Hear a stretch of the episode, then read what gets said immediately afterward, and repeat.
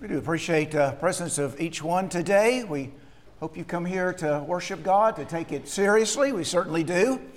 Feel like our, uh, we think that our, what we say here today, what we do here today, our actions are significant as we meet together to worship God, sing together, and pray together to remember God's blessings, especially the crucifixion of Christ and what that means for us.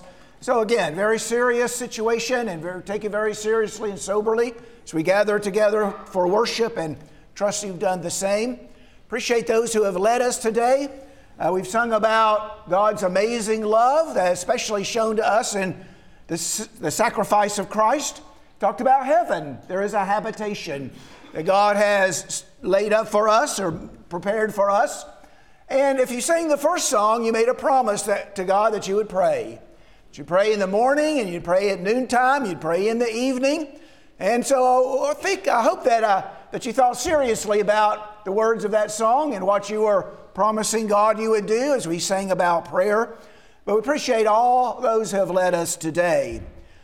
In 2 Corinthians chapter 4, Paul says, having the same spirit of faith, according to what is written, I believe, therefore I spoke. We also believe, therefore we also speak. You know, I don't know that there was ever a person who preached what he believed was right, regardless of the consequences, more than the Apostle Paul. He, if he believed it, he was going to say it. If he believed it, he was going to, to preach it. And if there were good consequences as a result, praise be to God. If things were hard as a result, he was okay with that as well. He believed it, he was going to speak it.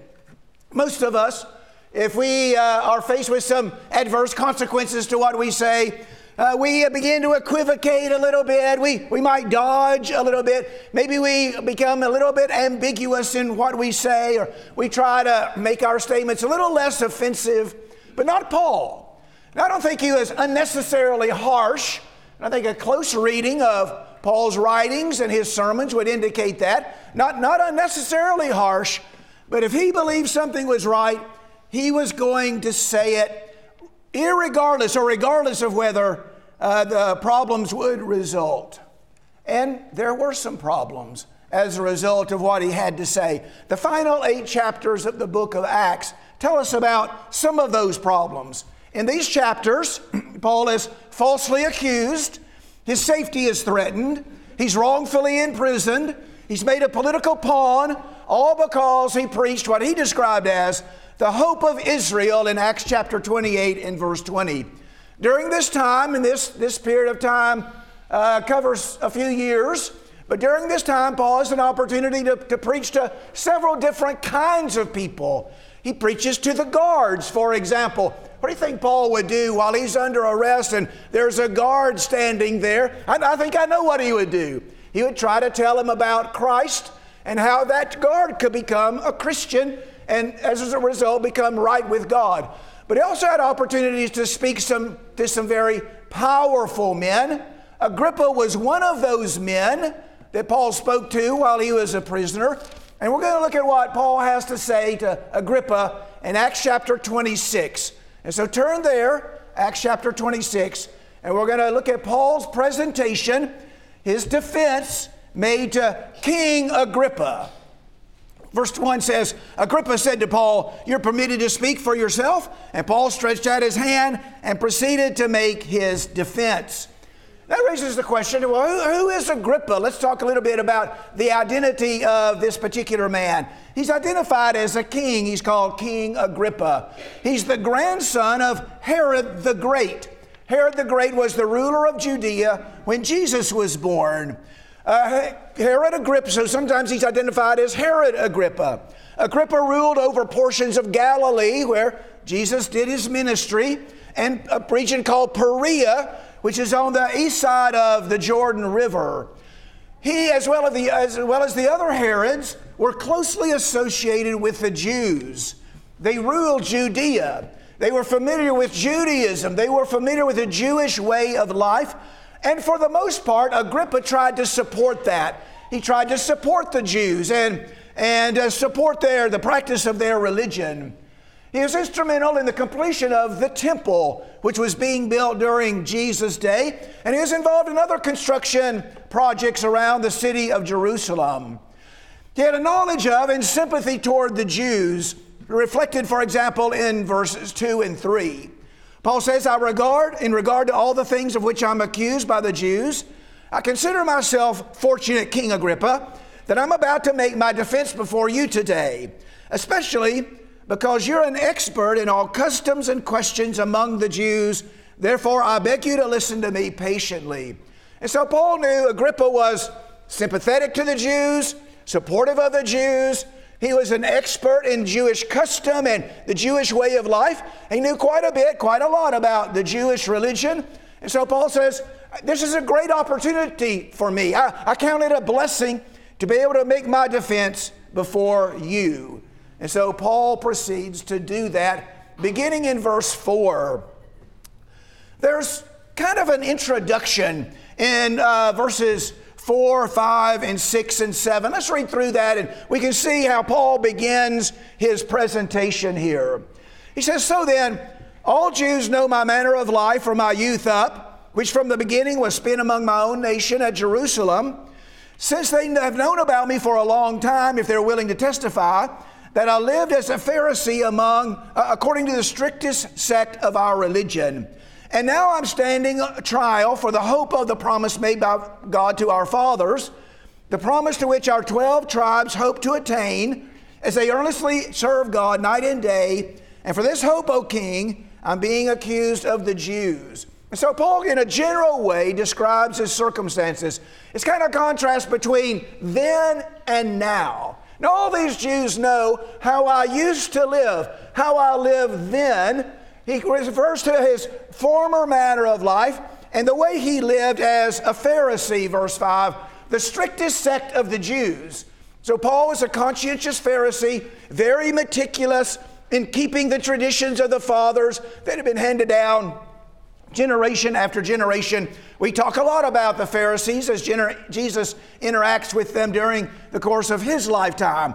And so the contrast between Paul's life then, living as a Pharisee, but now I proclaim the gospel of Christ. Now I proclaim the hope of Israel. That's how he describes it here in verses 4, 5, 6, and 7. I'm standing on trial now for proclaiming the hope of Israel. What Paul explains in his preaching is that the promises made to the Jews uh, by God to their fathers, like Abraham, Isaac, Jacob, and others, that those had come to pass in Jesus Christ. And there were Jews, of course, who didn't like the way he connected the life of Jesus to the Old Testament promises, and so they had him arrested and imprisoned. Some wanted even to kill him.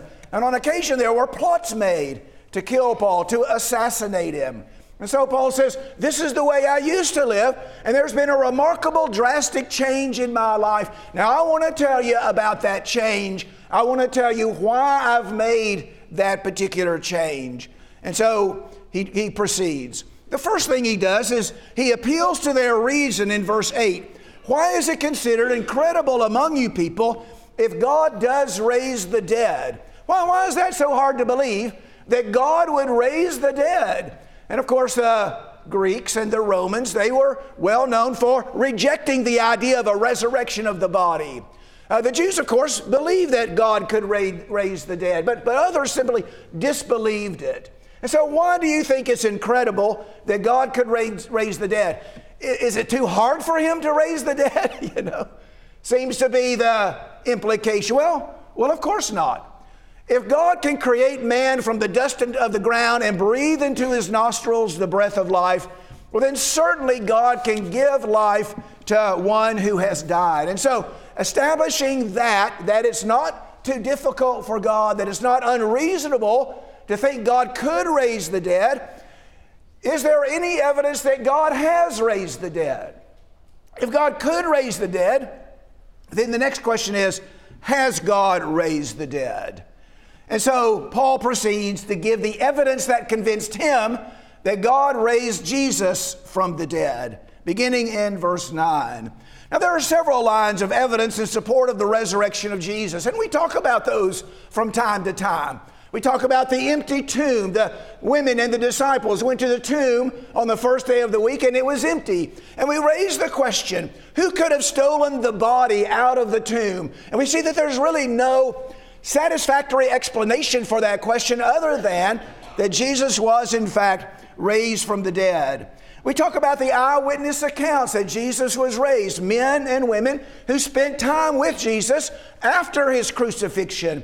We talk about their integrity, the integrity of the witnesses, and that leads us to the conclusion that, well, yes, God must have raised Jesus from the dead.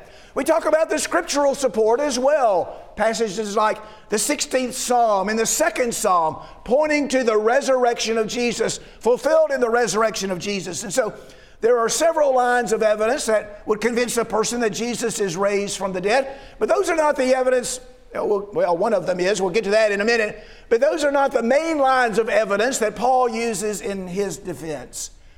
Paul's situation is a special case in a way. His experience makes his situation a special case. Think about who Paul was when he lived his life as a Pharisee, and then who he became and what might be required to make that kind of, of change in Paul's life. You see, before he became a Christian, when he was living as a Pharisee, he was a committed denier of the resurrection of Jesus. He was an active opponent of the gospel of Jesus Christ. He was an adversarial extremist. We, we hear a lot about extremists today, don't we? This person is extremist, or that's an extreme position. I don't think there's any question Saul was an extremist. He would go to any lengths within his power to, to put a stop to the gospel and this notion that Jesus of Nazareth was killed but was raised from the dead on the first, on the first day of the week. And yet he does change. Now, he doesn't change as a result of years of contemplation and considering the evidence and interviewing people and those kinds of things. It's not, it's not after a long period of time, you know, I've given this a lot of thought. And, and over the years, you know, I've gradually changed my thinking until, you know, I, I think, I, I, think Jesus has been raised from the dead. That, that's not the way it happened. In the span of one moment, Saul of Tarsus changed his mind about the resurrection of Christ. He went from committed denier and extremist opponent to committed disciple and active evangelist. How? How did that happen? You see, someone like Saul of Tarsus would require especially strong evidence to change his mind. And so here he is, just, he's just hardened, you know, and an extremist. I'm going to put an end to this gospel of Jesus Christ movement. It's his mission in life to do that. And in a moment, he changes. Something very, very strong must have happened. Well, Paul begins to explain in verse 9. So then, I thought to myself that I had to do many things hostile to the name of Jesus of Nazareth. And this is just what I did in Jerusalem. Not only did I lock up many of the saints in prisons, having received authority from the chief priests, but also when they were being put to death, I cast my vote against them. And as I punished them often in all the synagogues, I tried to force them to blaspheme. And being furiously enraged at them, I kept pursuing them, even to foreign cities. And so notice the links to which Paul would go to to, to put a stop to the spread of the gospel. He said, I thought it was necessary for me to do things contrary to the name of Jesus of Nazareth. I put these people in prison. I voted to have them put to death. I punished them. I forced, I coerced, I compelled them to blaspheme. I was furiously enraged against them. I kept pursuing them. I kept pursuing them, even to foreign cities. Again, his mission in life I'm going to put a stop to this gospel. And then he describes his experience on the road to Damascus, verse 12. While I was so engaged, I was journeying to Damascus with the authority and commission of the chief priest. At midday, O king, I saw on the way a light from heaven, brighter than the sun, shining all around me and those who were journeying with me. And when we had all fallen to the ground, I heard a voice saying to me in the Hebrew dialect, Saul, Saul, why are you persecuting me? It's hard for you to kick against the goads. And I said, Who are you, Lord? And the Lord said to me, I'm Jesus, whom you are persecuting. Get up, stand on your feet. For this purpose I have appeared to you to appoint you a minister and a witness not only to the things which you have seen, but also to the things in which I will appear to you, rescuing you from the Jewish people and from the Gentiles to whom I'm sending you, to open their eyes so that they may turn from darkness to light and from the dominion of Satan to God, and that they may receive forgiveness of sin and an inheritance among those who've been sanctified by faith in me. So Paul says, as hardened as I was against the gospel, when I was home on the road to Damascus to, to, to imprison some of these Christians, this is what I saw. A light shone down on me. I heard a voice. I asked, Who are you? He said, I'm the Lord. I'm Jesus. Why are you persecuting me? In that moment, Saul of Tarsus realized he was 100% wrong and became a believer. He was an unbeliever, but he became a believer. He went to Damascus. He was taught there by a man named Ananias. He was baptized and became a Christian, and then began to preach, began to preach the gospel that he had been persecuting up to that point. Verse 19 describes his obedient response. King Agrippa, I did not prove disobedient to the heavenly vision, but kept declaring both to those of Damascus first and also at Jerusalem and even throughout all the region of Judea, even to the Gentiles, that they should repent and turn to God, performing deeds appropriate to repentance. This is the reason some Jews seized me in the temple and tried to put me to death. And so I became a preacher of the gospel. Now, this is my experience. This is why I believe that Jesus was raised from the dead, because on the road to Damascus, I saw him. Didn't see a visual representation of him, I saw him raised from the dead. Didn't see uh, you know, some, some sort of a, a, a visionary appearance, something like it. No, I saw him. I saw him raised from the dead. And now, of course, I'm a believer. And what I'm trying to show the Jews is that the promises made to our fathers are fulfilled in him. And so let's continue reading in verse 22. So, having obtained help from God, I stand to this day testifying both to small and great, stating nothing but what the prophets and Moses said was going to take place. And so I'm not preaching anything new. I'm not preaching a new religion. I'm just saying that what God promised the fathers by the prophets has come to pass in Christ. This is a continuation of what God established through the prophets. I'm simply showing that what God promised is fulfilled in Christ, and these people don't like that, and so they've had me arrested. He was to proclaim light to Jew and Gentile. He was to proclaim that Jesus died, was buried, was raised again on the third day, and that him, in his name, there is salvation. Well, the next part of the story uh, tells us that Paul makes his presentation very personal. So, when Paul began to talk about the resurrection of the dead, uh, Festus interrupts and said, yeah, Paul, you've lost your mind. And Paul responds to that, that that's not quite true. I haven't lost my mind. And then he turns to Agrippa in verse 27 and he says to him, King Agrippa, do you believe the prophets? Boy, that, you know, we might have a tendency not to make it quite so personal, mightn't we? Well, how about, you know, uh, Agrippa's in the room and Festus is in the room, maybe some other people in the room, some soldiers, some servants. And, you know, we might tend to say, uh, you know, we all need to believe what the prophet said. Look how personal he makes it. Calls his name King Agrippa. Do you believe? That's the big question of the Bible, isn't it? Do you believe? Not, do you agree? it's not, what do you think about all this? It's not, what's your opinion? Or how do you feel about it? Do you believe it? Do you believe? Is the question that the Ethiopian man asked. You know, what hinders me from being baptized? If you believe, you may be baptized. Do you believe? It's sort of the question that's involved in the conversion of Philippian jailer What must I do to be saved? You must believe. Do, do you believe? If you believe, you can be saved. It's a critical question, isn't it? And so let's talk about that for a few minutes.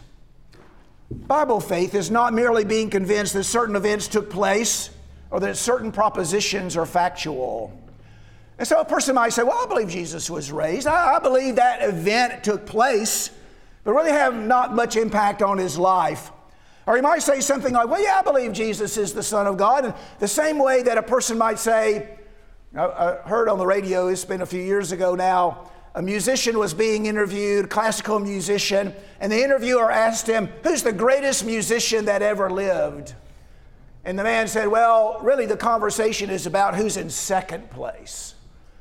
Because the person who's in first place, there is no question who's in first place. It's Bach. Well, a person can believe it. Well, I believe Jesus is the Son of God in the same way that you can believe Bach is the greatest musician in the world and really not have much impact on a person's life. Biblical faith is deeper than that, it's stronger than that. It's a strong conviction and assurance, it's a certainty in our mind that what is accepted is true. Those are the things that the writer of Hebrews talks about in Hebrews chapter 11 and verse 1. Faith is the assurance of things hoped for, the conviction of things not seen.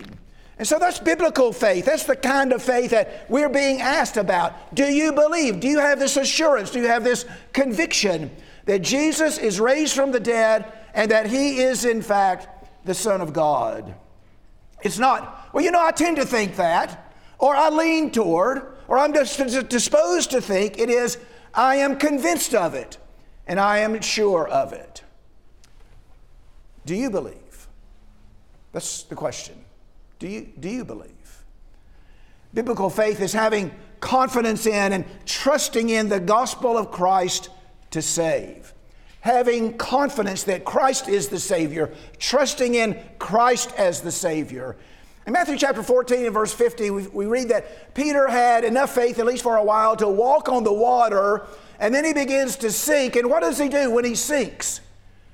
Lord, save me. You see, he's putting his trust in the Lord. I find that interesting. He doesn't call on the disciples to pull him into the boat. Jesus is on the water himself. But Paul, but Peter says, You save me. My confidence is in you. My trust is in you to pull me out of this situation, to, for you to save me. Now that's saving faith. That's biblical faith. Do you believe? Do you have that assurance? Do you have that conviction? Do you trust in the Lord to save you? Or the demons believe and shudder. They don't have that trust in the Lord, that confidence that the Lord will save them. Not everybody has this kind of faith. A person might think he doesn't need to be saved, and so he doesn't have this kind of faith. A person might think that he can be saved by his own good deeds. You know, if I do enough good deeds, that'll sort of counterbalance my bad deeds. Or if I do some big good deeds, that might count, counterbalance the many small bad deeds that I, that don't work that way. You see, if we have saving faith, it's in Christ as the Savior. Some might trust in Muhammad or Buddha to save. So these do not believe. No matter what their opinion of Jesus might be, they do not trust in Christ to save. And so it's not a saving faith. A person who believes in the way we're talking about here turns from all other par- possible sources of salvation to Christ. He puts his trust in Christ. He relies in Christ to save him from his sins. And so, do you believe? Trevor, do you believe? Roy, do you believe? Bill, do you? That's what Paul is doing. King Agrippa, do you believe what the prophets? I, I know that you do. And so we've got to ask ourselves that question Do we believe? Not only accepting the facts about Jesus to be true, but trusting in Him to save. And if you say, you know, I don't think I've got some faith, but I don't think I've got that kind of faith. Okay, well then God ask God to help your unbelief. Lord, I believe. Help my unbelief. That's what we read the man saying in Mark chapter 9, verse 24. I know our time is out, but I have a second question that's very much like the first question. Not only do you believe, will you commit? Do you believe, will you commit? Agrippa responded to Paul's message, I think, with a some, somewhat flippant remark. You almost persuade me to be a Christian, or do you think you can make me a Christian in such a short time, or with a little more effort, you can persuade me to be a Christian, perhaps? But Paul responded that he would like to see Agrippa and all others become what he was.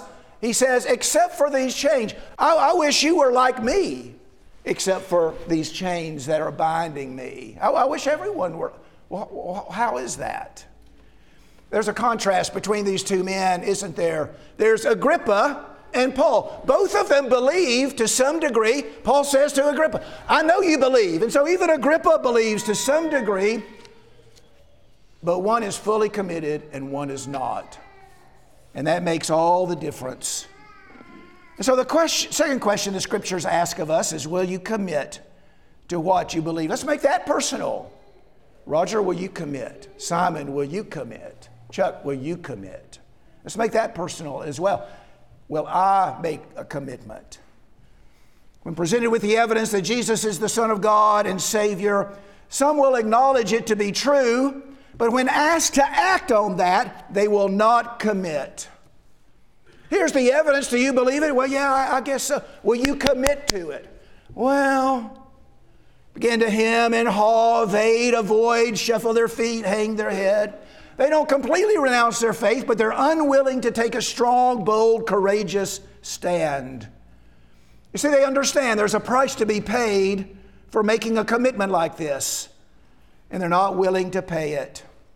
They understand committing to being a disciple of Jesus, it's going to cost them their lifestyle, their friendships, their relationships, their pursuits and they're un, unwilling to, to pay that price. It's the faith that the priests had in John chapter 12. Many of the priests believed on him, but they were unwilling to confess it for fear that they would be put out of the synagogue. It's the faith that the rich young ruler had. If you want to follow me, sell everything you've got and give it to the poor. He went away sorrowful because he had lots of possessions. It's the faith that some disciples had. John 6, verse 66. Upon hearing this, many of them said, This is a hard saying. Who can bear it? And they turned away and followed him no more. And it, that, that will not save. Too many people are like this, I fear. Have some faith, unwilling to commit. Even some church people, don't you think? Perhaps even some church people have some faith, not completely renouncing their faith, strong, full, complete commitment. Hmm, dragging their feet a little bit on that one.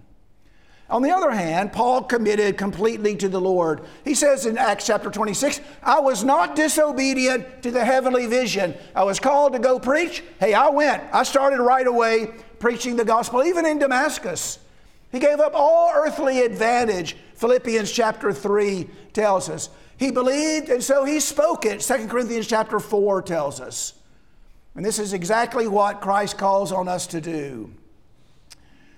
Renounce all that you have, including self, and follow me. Luke, Luke chapter 9, verse 23, Jesus says, Take up your cross daily and follow me. Luke chapter 14 and verse 33 tells us that if a man uh, doesn't give up all that he has, all of his possessions, Jesus says he cannot be my disciple. Earlier in that same passage, anyone comes to me and doesn't hate his own father and mother, wife and children, brothers and sisters, even his own life, he can't be my disciple. Someone doesn't carry his own cross, he can't be my disciple. We're to put our hands to the plow and not look back. Luke chapter 9 and verse 62. We're to sell all we have and follow Christ. And what, the way I'm using that particular statement in this context is what, whatever you have, whatever it is that stands between you and full commitment to Christ, get rid of it and follow Christ, as Jesus asked the rich young ruler to do. We seek the kingdom of God first. Matthew chapter 6 and verse 33. I can imagine some people saying, you know, I would like to do that. I'm a believer. I believe that Jesus is the Son of God. I believe he was raised from the dead. I believe the experience of Saul of Tarsus on the road to Damascus. I, I, I believe that. I think all that is true. I'm willing to put my faith in Christ as my Savior. I'm, I'm, I'm not going to try to save myself. I understand that's just a, a futile endeavor. So I'm putting my faith in Christ. But you know, I can't sell everything I've got. I've got a family. I can't quit my job. I can't leave my family behind. I can't do all those kind of things. Well, I would respond, you know, that's not what Christ calls us to do. But to seek His will in our family, to seek His will in our work, to seek His will with our possessions, in every aspect of life, to seek His will in all of those things. That's what it means to be a disciple completely committed to Christ. Seek His will, do His will in every aspect of life. And so we ask again in conclusion do you believe? Not just do you believe, do you believe? And if so, will you commit? Only a yes answer to those questions will save us. Let's pray together. Our Father in heaven, we're thankful for this opportunity to come together, to worship you, to sing together and pray together, and think about what you've done for us, especially in the sacrifice of your Son. We're thankful we can open up the, the scriptures, we can study them, we can learn from them, that you've revealed to us what you want from us so that we might live a life that's pleasing to you. Father, we pray that we will think very soberly about these things, very seriously about these things, that we will uh, devote ourselves to you through your Son, Jesus Christ. That we will put all our faith, all our trust, all our confidence in Him as the Son of God and our Savior. That we will be fully committed to Him. That we will give up anything that stands between us and Him. That we will seek His will and seek to please Him in all that we do in every aspect of our lives. We understand, Father, that you've made full commitment to us in the gift of your Son. And it's only right that we make full commitment to you in response. And so, Father, we ask for your help in doing that. We pray these things in Jesus' name. Amen.